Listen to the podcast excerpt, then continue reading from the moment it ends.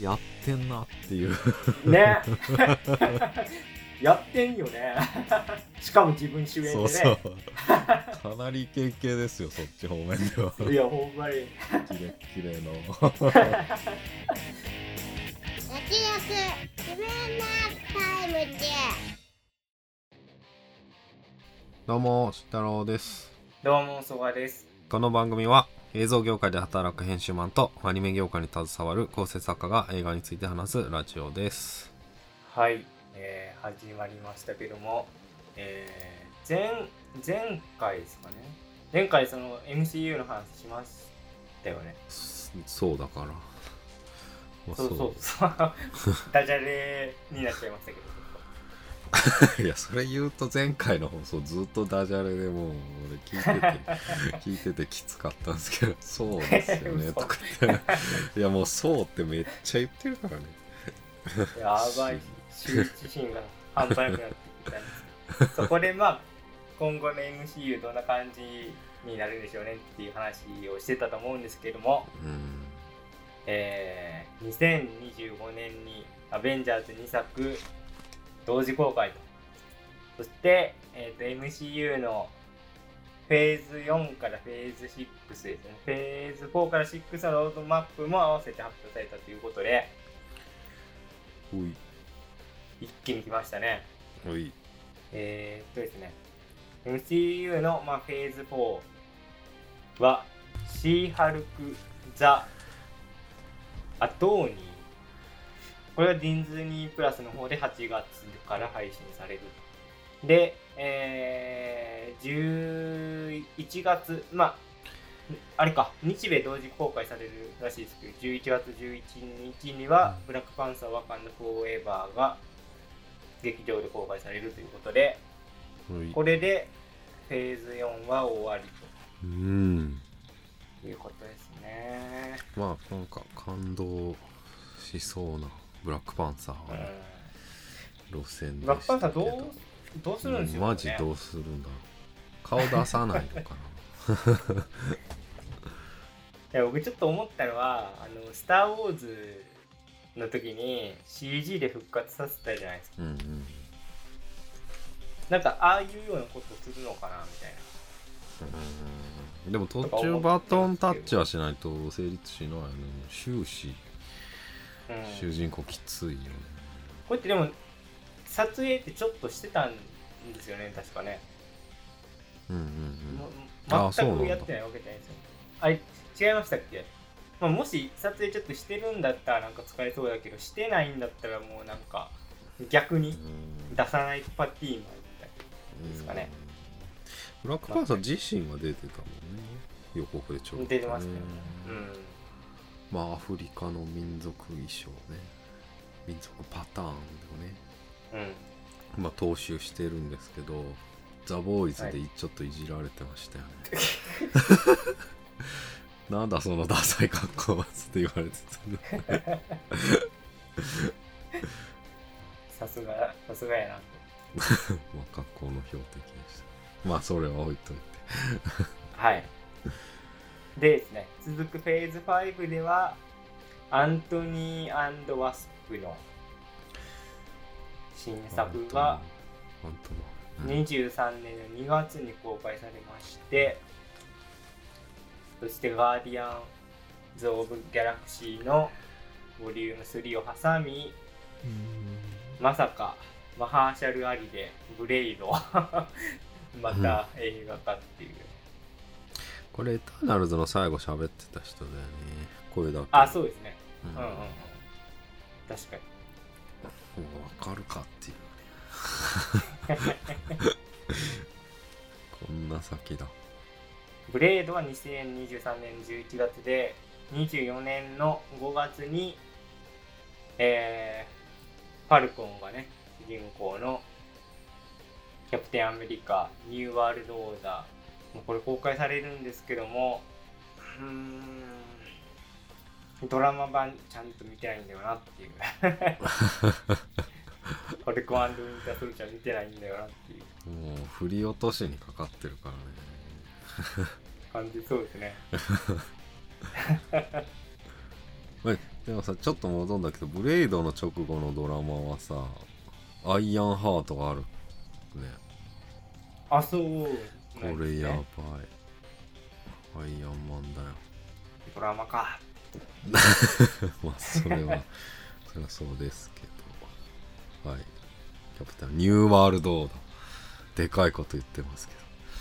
新世界地図 そしてですね、えー新たなヒーローグループとしてサンダーボルツは。うーん。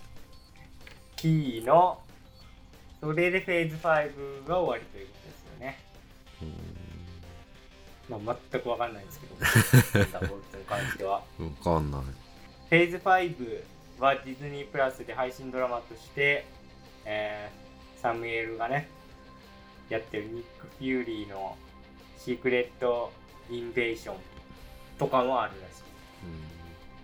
あと、まあ、これ結構話題になってましたけど、あの、ロキのね、うんシリーズ第2弾もあって、もし、なんていうか、ロングテール戦略っていうんですか、こういう。すごい囲い込んでくるなと。まあ、ディズニーも実験的っていうかもうこんな規模のものはいまだかつてないわけでまあ、そうみんなついてる。くんのかどうかってとこもあるよねうん。あとはですね、えー、デアデビルの新作なんかも、新作というか、これリブートなのかちょっとわかんないですけど、うんまあ、うん。うんディズニー資本でやると。いうことですね。スパイダーマンに出てますね、どっかに。ですね、マーベルが一番力を入れてるのは、まあ、なんといっても、フェイズ6作品として、ファンタスティック4がついに、全世界待望の、アメリカ人好きだよね俺。そんな？いやもう、ファンにとってはもう最高でしょ。やっぱ、どういう感じ？マーベル最初のね、やっぱ記念すべき作品のとかありますから。まあ多分、全世界、うん。全世界はファンタスティック4最高ってなってるけど、日本ではアベンジャーズの話しか飛び交ってないということで、えーうんフェーズ6の目玉としてですね、アベンジャーズ、えー新作が2作来ると。うんまず1本目にアベンジャーズザ・カーン、ザ・カーン・ダイナスティだ。そしてですね、2022、えーと、2025年5月、2本目にアベンジャーズ・シークレット・ウォーズが、2025年11月17日全米公開予定。で、1本目が25年5月2日公開予定なんで、まあ、半年ぐらいですか。間空けて。うん。もう先すぎてよくわかんないです。ね まあ確かに。25年の話してますからね。うん3年25年後うん。カーンってあのカーン？いや全く分かんないですね。カーンって言われたら元ドイツの代表ゴールキーパーオリバー昔。日韓。そう日韓ワールドカップ大活躍。のオリバー・カーンいやでもあれと違うかあでもなんか今調べたら征服者カーンっていうヴィランがいるっぽいですよ。あれに出てたよねあのベネディクト・カンバーバッチであれに出てたよあーえー、スター・トレックスター・トレックはいはい。あ、確かにね。まあ、それとはさすがに違うんじゃないですか。えカーン違いってこ 今日はもダジャレを重ねていかないといけない回なんですかね。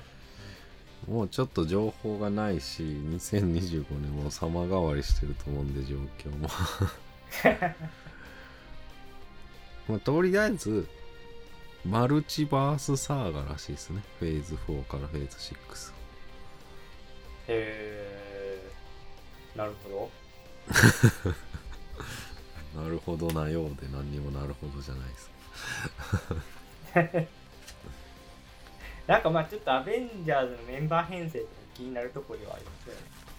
あでもそれこそあれだよな。アメリカ・チャベスが絶対出てくるんだよね。だとしたら。うん。多分ねうん、確かにもうそれ用に出した感じしますもんね。ちょっともう振ってるよねドクターストレンジ。うん。まあそんなとこですかねそうですね、ちょっと盛りだくさんすぎてあんま、きれいに情報整理でできなかったんですけど、いずれにしても、ちょっとディズニープラスは入らないだろうなっていう。え全然前のめりじゃない いや、もうだって、もう可処分時間がないでしょ。ディズニープラスに持ってかれる。どう考えても。ファイヤーしないと無理だな不動産投資で稼ぐって言うてもね、まあ、ちょっとまずは、あれですね、ワカンダフォーエバー、どんな感じになるのかはいはい楽しみに待ちましょう。はいということで始まりました脱力キネマタイムズですが、えー今回は月末恒例来月の注目映画について語ろうということではい。8月の注目作品を6作品ピックアップしてまいりました。はい。では、えーまずは慎太郎さんからはい。ご紹介お願いします。えー8月6日公開「ワンピースフィルムレッド」素性を隠した世界的な人気歌手歌。ある日そんな彼女が初めて世間に姿を見せるライブが開かれることとなる。海賊や海軍の間ではその話題で持ちきりもちろんルフィたちも例外ではない。そして迎えたライブ当日歌の声が世界に響き渡ろうとしていたが。です。えー予告編を拝見しまして今回はなんか力入ってる感じすごいなと。うーんそうだよね。思いましたね。まあ歌を作中の歌をアドが歌ってて。これもダジャレっぽくなったやつえ？そうなの？しゃしゃあないんですけど。歌が歌を歌ってるって。いうああそういうこと。ねそう。もう気にしたら負けみたいな感じなんですけど、まあ、確かに豪華ですよね。まあその曲が12曲じゃなくてねもう56曲も用意されてるのかな出てきてて、うん。まあ、それぞれなんかバンドとか、まあ、いろんな人参加してんだけど、まあ、最初にね「新世界」って曲を聴いたんだけどまああと娘がアド好きだからそうなんですよ。ちょっと YouTube で流してたんだけど、うん、アドめっちゃ好き。だからね、めっちゃいい曲だなと思って、クレジット見たら、安高さんで、ああ、あそうなんだそれはそうだなと思っちゃった。もうそれ一発でちょっと見てもいいかなって思っちゃったな。あれですね。一応その歌がシャンクスの娘っていうことでも注目されてますけどね、まあ映像は派手だと思うけど毎回ね。どうされるけど。うん、う。ん。まあストーリーっすかね。だけども最後に見たの相当前なんでワンピースの映画。それこそお祭り男爵とか。お祭り男爵問題作じゃん。めっちゃ怖いやつ。細田監督。細田監そうそうそう。督めちゃめちゃ怖い。だからなんかここ数年はもうずっとその小田さんが脚本やっててって感じが続いてますけどでもね間空いたりすんだよね実は。一個開けてみたいなうん微妙に。えー、ひ微妙に変則的なんだよでちょっと前にやった「ワンピースフィルム Z」ってやつが鈴木おさむさんがやってんだけど、うん。それはねストーリーめちゃめちゃ良かったね。へなんか円環構造になっててね。結構ねルフィたちは控えめにでちゃんとその時に映画に出てくるおっさんがちゃんと中心になる話だった。ーなるほど。うん。それはおすすめだちょっと話変わるんですけど原作の「ワンピース今すごいみたいですね。ね。ちょっと休んで1ヶ月だけ休んでね。うん。ちょっとさ賛否両論あるっていうかその 敵の倒し方に関していやこんなんもうワンパンマンやんみたいなこと言われてるらしい。まあでも前からその気はああったやん。うん。まあね。それを言うと 違いますやん。まあでもさ、ワンピースもさ、それで言うとさ、なんか、覇気とかさ、まあなんかずりーなと思ってたんだけどさ、うん。これも。いやそれ何でもありじゃんと思ってたけど なんかまあクロコダイル倒すとかさロギア系倒すっていうのもさなんかうんできなかったことができるようになるってのはやっぱまあ少年漫画的なのかなっていうことに最近気づきました、あれだけ強かった敵に勝てるようになるっていうのはまあ成長なのかなみたいなそんなことは思いましたけど。ね。だから成長と捉えたらいいんでしょうけどね。それはあまあまたインフレかよってなるとちょっとそうまあ、そういう見方しかできなかったんだけどまあまあでも長い。それはそう。さすがに。もうちゃんちゃんと終えてない。だからこういうふうにこう世間が話題になった時にあどんな感じやろっていうこう一番タイプとして良くないつまみ読みを、まあでも俺らだったらまだその追っつけでさまだ間に合うけどさうん。今から一巻ってもう絶望だよね。まあ、そりゃそうですよねそれはねここち亀を最初から読み直しますかっていう のに等しいでしょ。うんまあそう もう100巻超えてるからね、そうですよね。まあ、ちなみに映画公開直前に最新巻が出るんでそれでまあもろもろ整理できるんだなるけど、ほどまあでもちょっとそのワンピース映画のいいとこはその原作の一応その最新の動向とか知ってなくてもそのワンピースの世界観 まあのさえ知って一応ねれば、一応うん最低限楽しめるっていう構造にはなってるじゃないですか毎回ね。でそこは親切設計なんでちょっと映画からまたワンピースに入ってみてもいいんじゃないかなとしばらくどんどんいってた僕みたいなやつでもっていうのはちょっと思いましたね。うんおい。では、えー続きましてえ8月11日公開タング春日井健は無職でゲーム三昧のため妻から家を追い出されてしまう。人生の迷子となっていた。そんなある日健の家の庭に記憶をなくした迷子ロボットが現れる。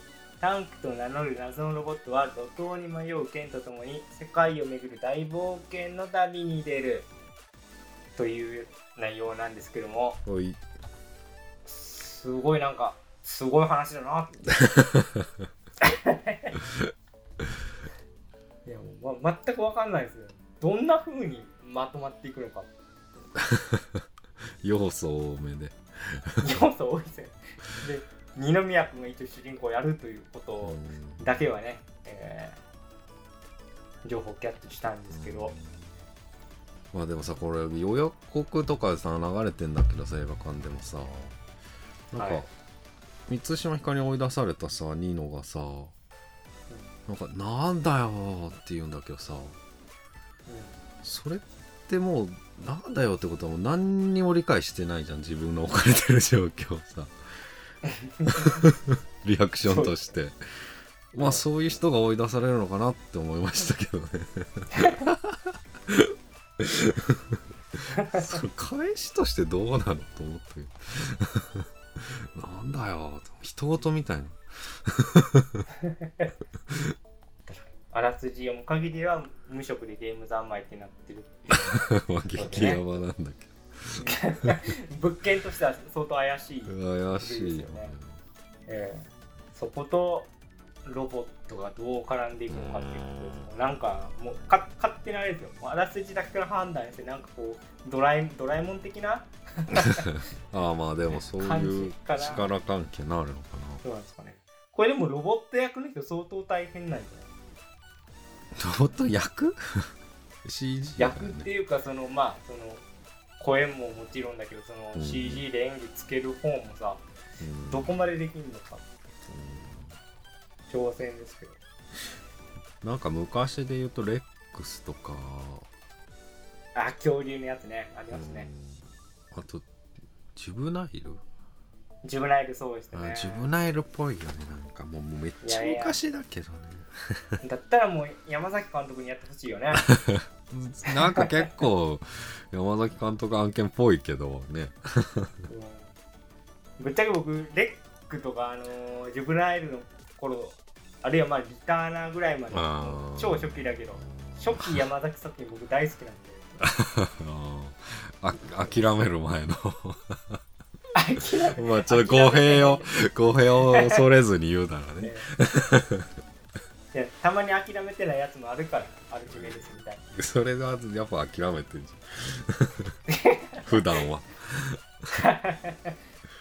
ゴーストブック公開中ってことでねはい。いや、ちょっとなんかそういう懐かしい感じの映画になったら個人的にはた嬉しいなっていう。うん立ち向かう気持ちを思い出させてくれるいや、別に山崎監督じゃないから。あこれ違ったか違う監督ですか？ら。あそういや、もう山崎作品みたいなテンションで言ってますけど、監督さん違いますからね。まあビッグバジェットっすよね日本のそうですね。あのー俳優さんもすごい豪華キャストで、どうやってまとめるんだっていうね、ちょっと三木監督の手腕が問われるところですけど、まあ、ちょっといろんな意味で注目したいなということで。では続いて、慎太郎さんお願いします。おい。26日公開「アキラとアキラ」父親の経営する町工場の倒産など幼い頃から運命に翻弄された山崎明。一方大企業の御曹司でありながら未来の社長の椅子を拒絶する街道明。同じ名前を持つ2人は同じメガバンクの同期として入社する。正反対な信念を持つ2人は仕事で対立していくがです、これも予告編がバンバンかかってる作品でしたけどね。池井戸潤さんですね半沢直樹とか下町ロケットで有名ですけどね。まあはい今回もぽいなっていう感じでしたね。予告編見る限り。はい。まあ、いつもの いつもの池井戸印で、まえあ、あの、ある程度の対話していっても損はしないという感じは。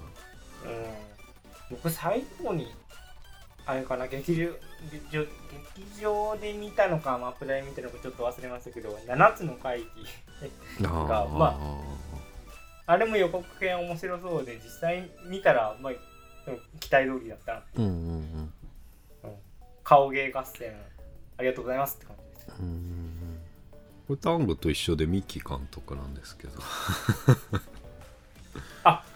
三木貴弘監督？は大忙しいですね。い。売れっ子ですね。うん僕三木監督か三木監督がやってると思わなかった。なんかもっとティーン向けというか三木監督。うーん。なんていうか恋愛ものが多い。うん。印象で。まあ僕らが好きなところで言うとソラミンとかねあれが多分監督デビューだと思いますけど。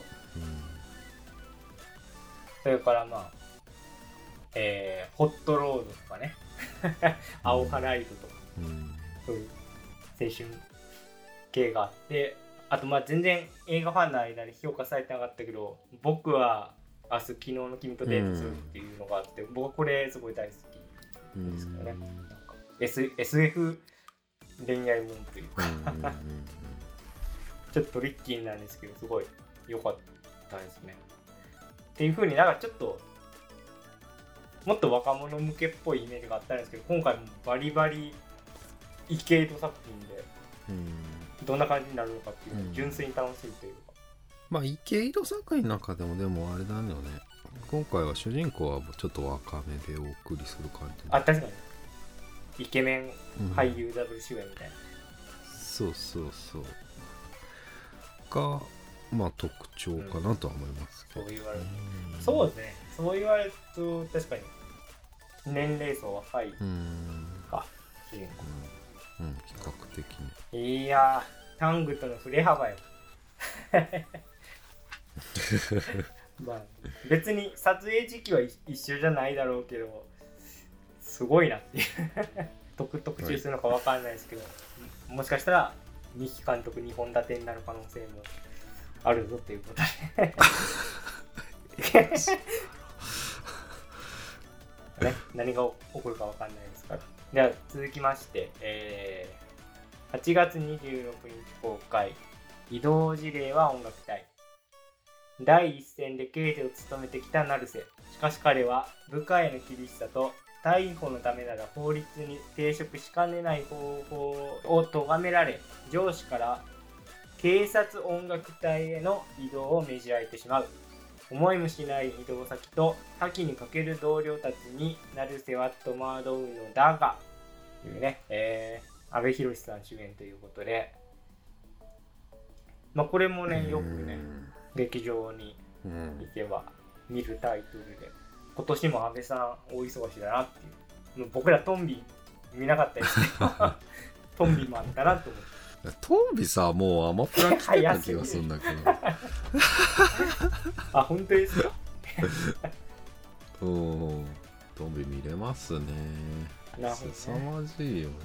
いやもうあらすじからもうコテコテのこれぞ阿部寛作品やっていう感じですようーん。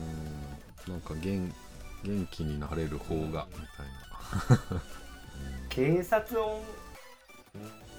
そうねで僕不不勉強であれだったんですけど警察音楽隊なんてあるんです。うん。自衛隊のイメージしかないんでなんかそうそういう部署もあるということを全く知らなかった。うん。こんなままあわかんないですけど刑事課からいきなりそんなああるの？みたいな。こんな 飛ばされ方あるのあるんだ。まあそこはちょっとねフィクションなのかもしれないけどね。だってこれすごいですよね。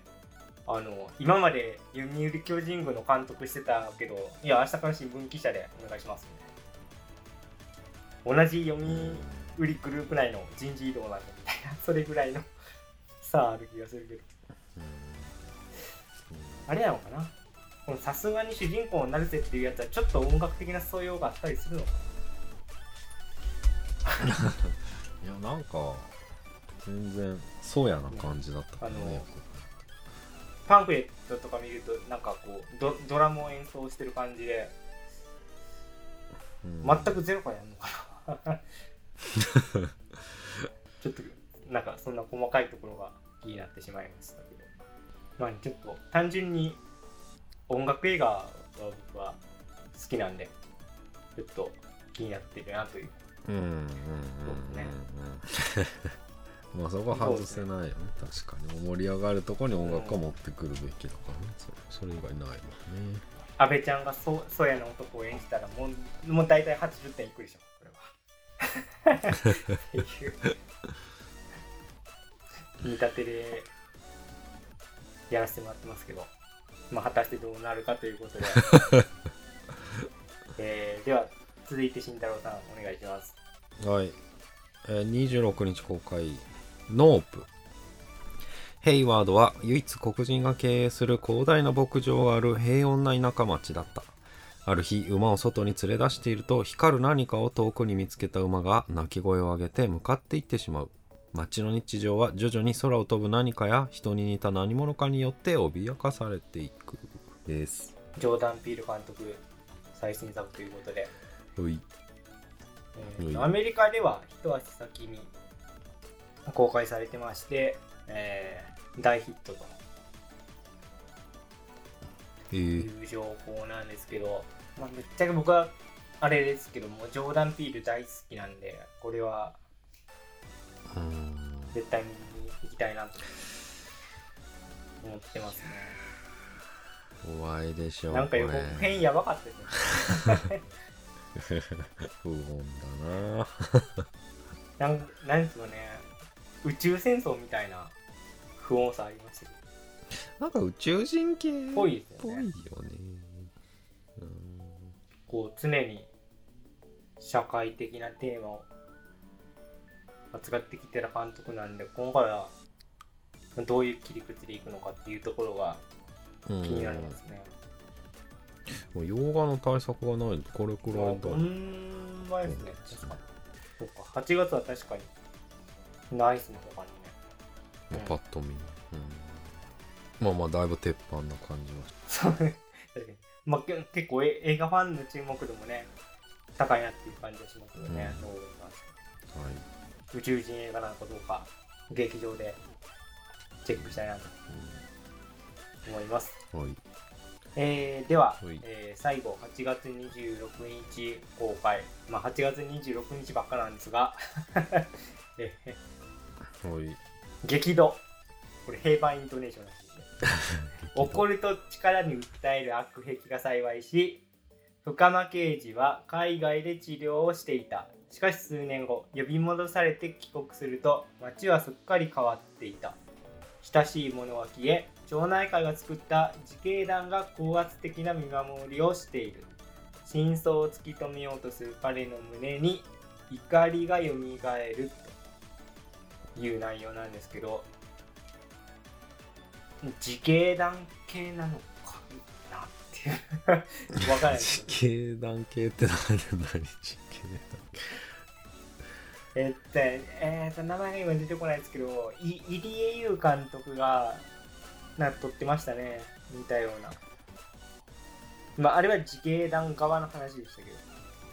うんなんかディストピア系だよねでも多分あ、そうなんですかね。うん。なるほど。あのい1984 84的な、ビッグブラザー的な。そうそうそうそう。だからあれまあでもこれ本当にあのアトログで話してたのがことがすごいふんだんに散りばめられてんだけど予告見ると。吉木さんと歌丸さん喋ってたやつまあ俺多分20回ぐらい聞いてるから覚えてんだけど あ、あれ。高橋良樹監督がね、そうそう初長編監督デビューという。うんなんかだから街中でさ歌舞伎の目のシールが貼ってあってさうんうん見ているぞみたいなさシールあったじゃんうん。うん。あれに当時 YOSHIKI さん怒ってて 今完全にビッグブラザーね。まあそれはそうなんだけど まあそういうのがもう完全に落とし込まれてる感じはあります。うん。だから刑務所入って出てきてたらなんかこう、まあ、囚人監視みたいな、うん、強くなってるとかまあそういうことだよね町内会っていうところもなんか 嫌ですよね。うん。うん。うん。うん。うん。吉木さん。話は面白いよねこれも完全にちょっと本論からずれるけど、あの、慎太郎さん。に言われて見たよよしきさんの YouTube チャンネルの街歩きが意外と面白い。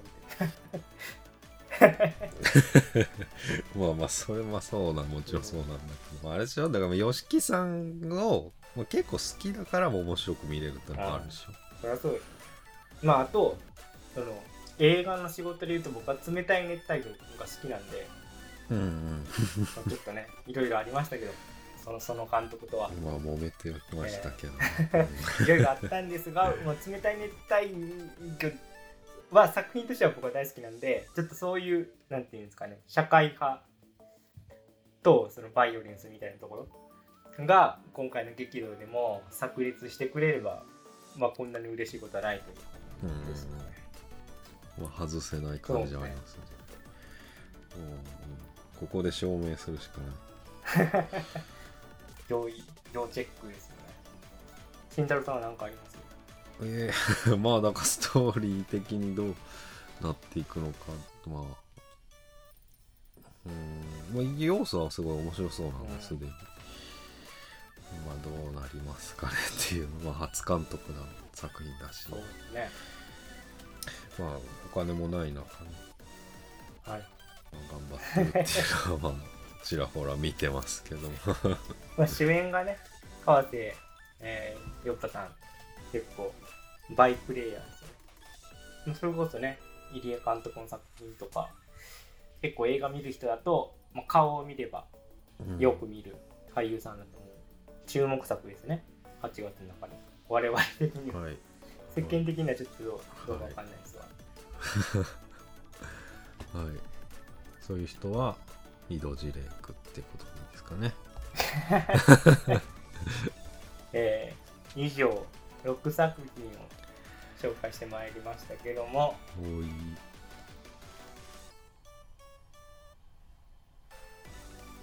まあ、激怒と、ちょっと、平板、平板で言いづらいな。激怒 と、もう激怒って言いたい。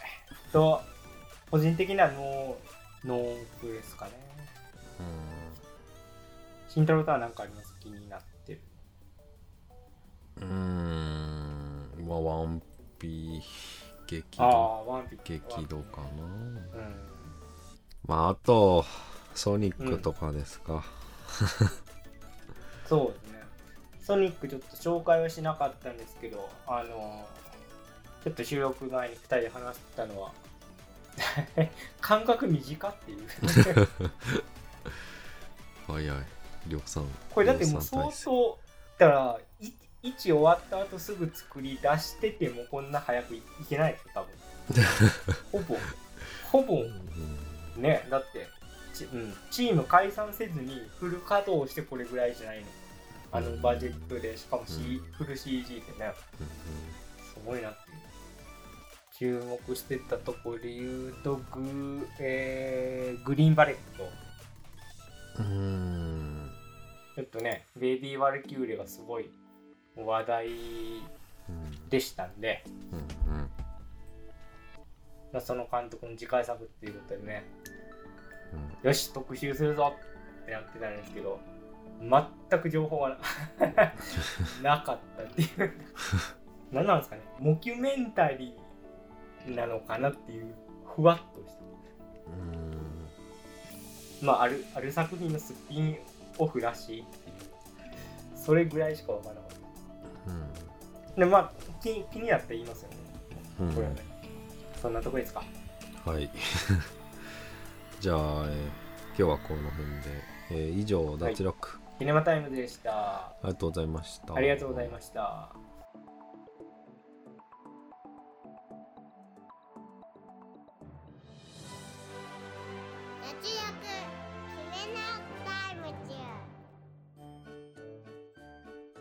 ダル取ったさ。うん。スケボーのやつあるじゃん。うん。真夏の大冒険でしょ